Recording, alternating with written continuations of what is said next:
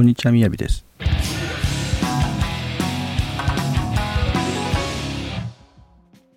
今日のテーマは自分の考えを常に否定し検証し続けなさいです。自己啓発セミナーが流行った時やたらと自己肯定するメソッドが推奨されました。大音量でアップな音楽を流して思考を麻痺させたトランス状態になって自分を肯定するのは簡単なこと。実はこうしたセミナーを受けなくても私たちは自然に自己肯定ができていることの方が多いのです。逆に浮かれている時ほど盲点が発生するリスクは高くなっています。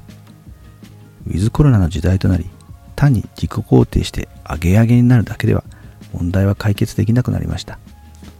これからは自分を第三者の目で冷静に振り返ることができるというスキルを重視すべきです。一方で周りの人たちから意見してもらい自分の盲点を作り出している固定概念への気づきを得ることも重要です。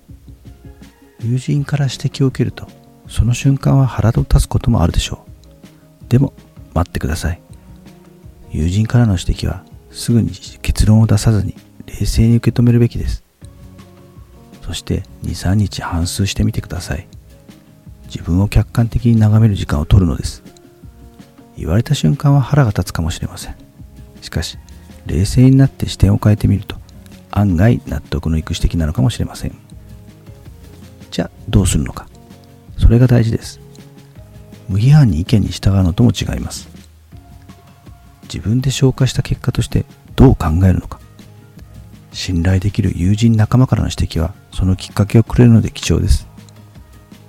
ですから相手の意見を一刀両断に否定するのではなくて相手の意見を理解しようとする。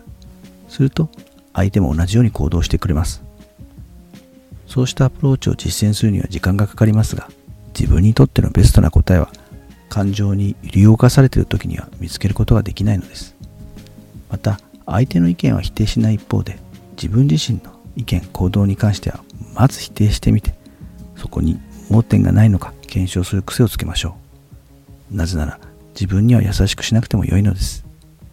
時に矛盾した議論が起こることもあるでしょう。しかしそんな時も全部正論だと思ってください。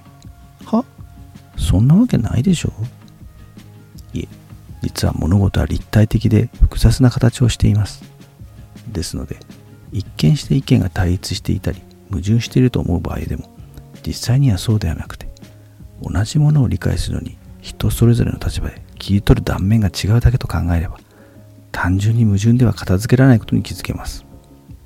そう。多面的理解が正解なのです。分かりやすさが好きな人は多いです。すぐに白黒はっきりさせたい。もやもやしたのは居心地が悪いから理解できます。ですが物事はそれほど単純ではないので厄介なのです。こういう考え方をしてみてはどうでしょう。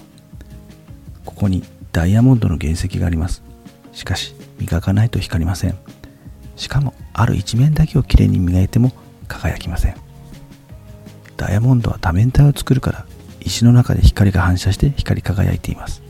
そういろんな角度からの意見が反映するから光り輝くのです。最初のアイデアはとても大事ですけれどもざっくばらんなアイデア考えにいろいろな要素を増やして多面的にしていくからこそ素晴らしい企画に成長できる。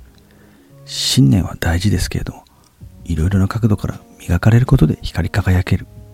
そう考えてみたら反対意見とても大事だと思えてきますよね。